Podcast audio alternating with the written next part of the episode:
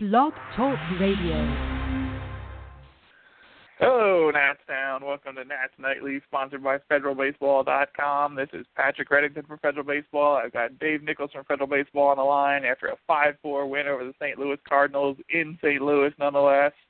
The Nats had dropped 20 of the last 23 in Busch Stadium, one and five in St. Louis since 2012, 24 and six for the Cardinals there all time in their series. So it's a big win for the Nationals after a three game losing streak against the Phillies. And we'll start with Stephen Strasburg on the mound. Dave, 10 Ks in each of his last two starts, 3 and 0 on the year, 2.17 ERA, 2.14 FIP, seven walks, 31 Ks.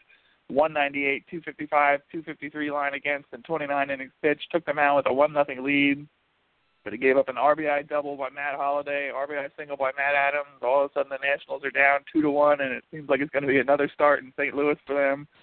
He was up in the zone early, uh, get, giving up solid solid contact, but he settled in really nicely. 82 pitches after five innings, six Ks, nine Ks after he struck out the side in the seventh. Ends the night, seven innings pitched, eight hits, two runs, one walk, nine Ks, four ground outs, six flyouts. One of them, uh, so hard hit balls, but he really settled in there nicely. Struck out seven in a row at a time or seven straight outs by strikeout, I should say, not in a row. He gave up a single mixed in somewhere in there, but had that slider working, really got a hold of the changeup late, and just a, a dominant outing by Strasburg after a little shaky first. Yeah, you know, and we saw this. uh you know, we saw this last year, year before last. He's if you're going to get to Strasburg, you need to get him in the first inning because after that he will settle in and give you a good performance most of the time, and, and he did tonight.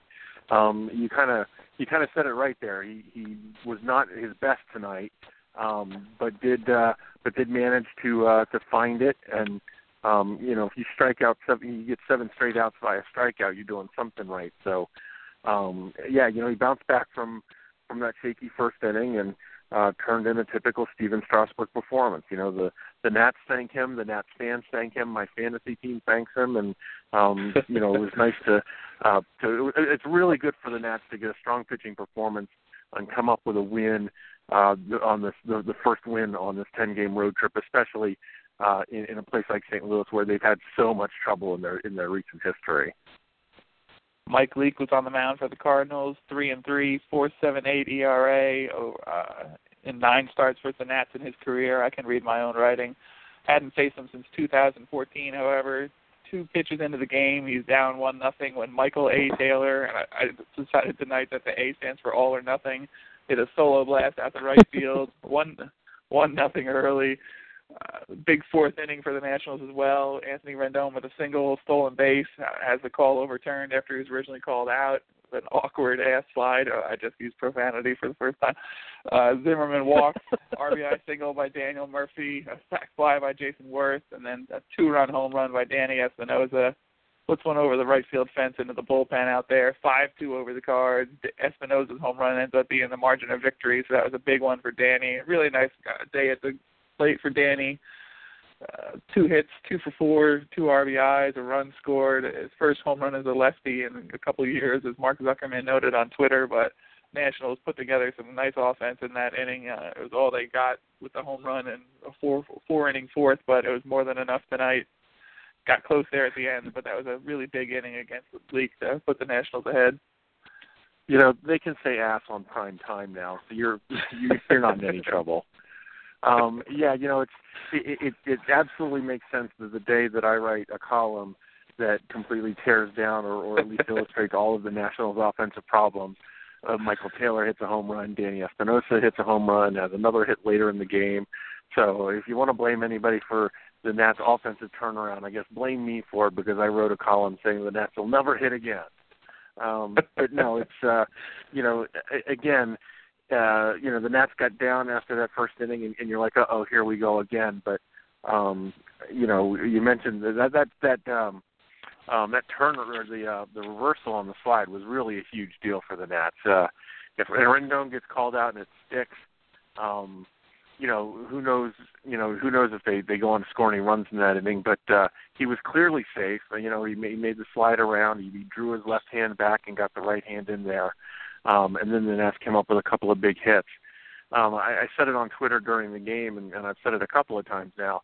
I think you could probably review every single slide um, just on general principle, whether you like the call or not, and get it overturned or at least get it looked at really hard. Because, you know, a lot of times guys will, um, you know, beat the beat the slide or beat the throw and get their hand in there or come off the bag or, or what have you. Um, and the guys on on on the radio were talking about it too. They think that that I think 90% or 95% of all reviews are going to happen at second base, whether it's on the turn or on a steal or whatnot. So um, this one goes in the Nats' favor. Uh, good for them. It led to a it led to a big inning that uh, that held up for the win.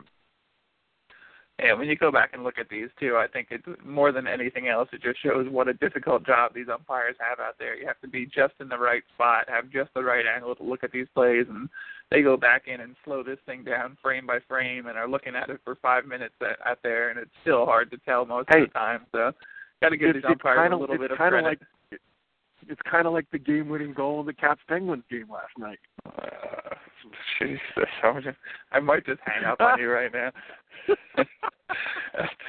have to go back to Stephen Strasburg for a moment here. At the start of the series, the car yeah, keep it up. Start of the series, the Cards led the majors in runs scored with 137, uh, slugging percentage as a team 490, second in the league in home runs. They get one tonight, but the Nats came in uh, lowest ERA among their pitching staff, 2.35 ERA, lowest in the majors, lowest opponent's OPS, 308, fewest home runs allowed. An interesting battle, and uh, good as the Cards' offense has been so far, just really impressive by Stephen Strasburg. We talked about him a little bit, but shutting down this offense and really a hard-hitting team uh, just makes it a little bit more impressive what he was able to do on the mound. Yeah, and and you know that that first thing was was kind of typical. Uh, you know, you, they had the opposite field hits. They they fall in. They they get behind. You know, get between the the the outfielders, and and you just you know just it really grates on you when you watch it um, as as fans of an opponent that, that that they seem to be able. to. It doesn't matter who they bring in. You know, it doesn't matter who they draft or who they trade for. Um, they all fall into that same category. You look at the Cardinals one to nine, and you don't see, you know, you don't see the Pujols, you don't see Bryce Harper, you don't see, Al, you know, Albert Cabrera, you don't see uh, Miguel Cabrera, you don't see Troy Tulowitzki, but these guys just they nickel and dime you, nickel and dime you, and then somebody punches one out, and all of a sudden it's five to nothing. You know, it, it, they they don't look that scary on paper. Matt Carpenter, you know, great hitter. Uh, Matt Holliday used to be a great power guy. Now he's uh, kind of in his, the secondary phase of his career. But you just you look up and down the lineup and nobody really scares you, but yet they're putting up six and a half runs a game.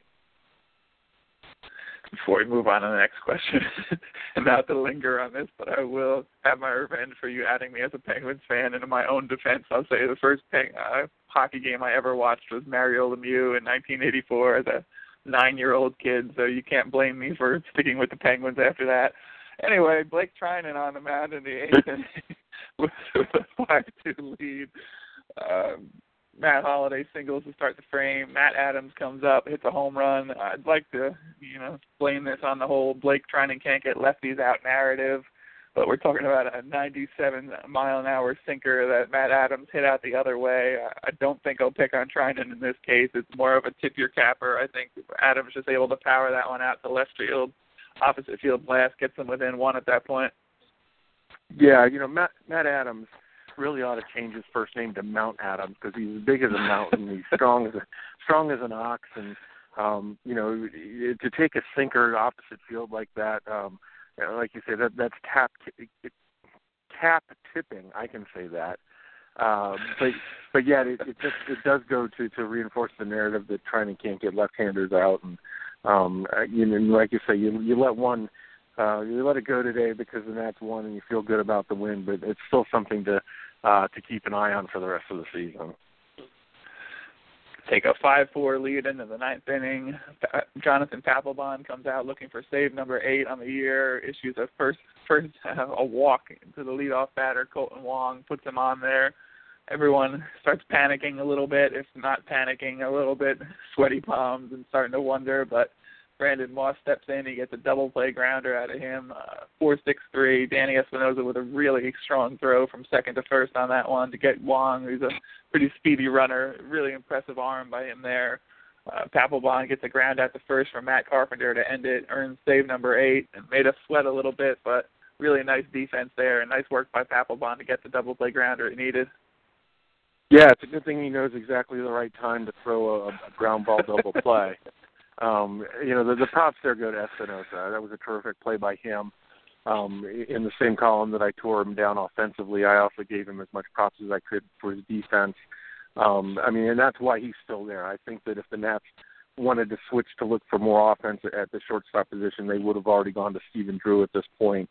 Um, they they want to continue to have his good defense there uh, until the point they're ready to call up Trea Turner, which won't be until um, you know Memorial Day or the earliest or the first week of June.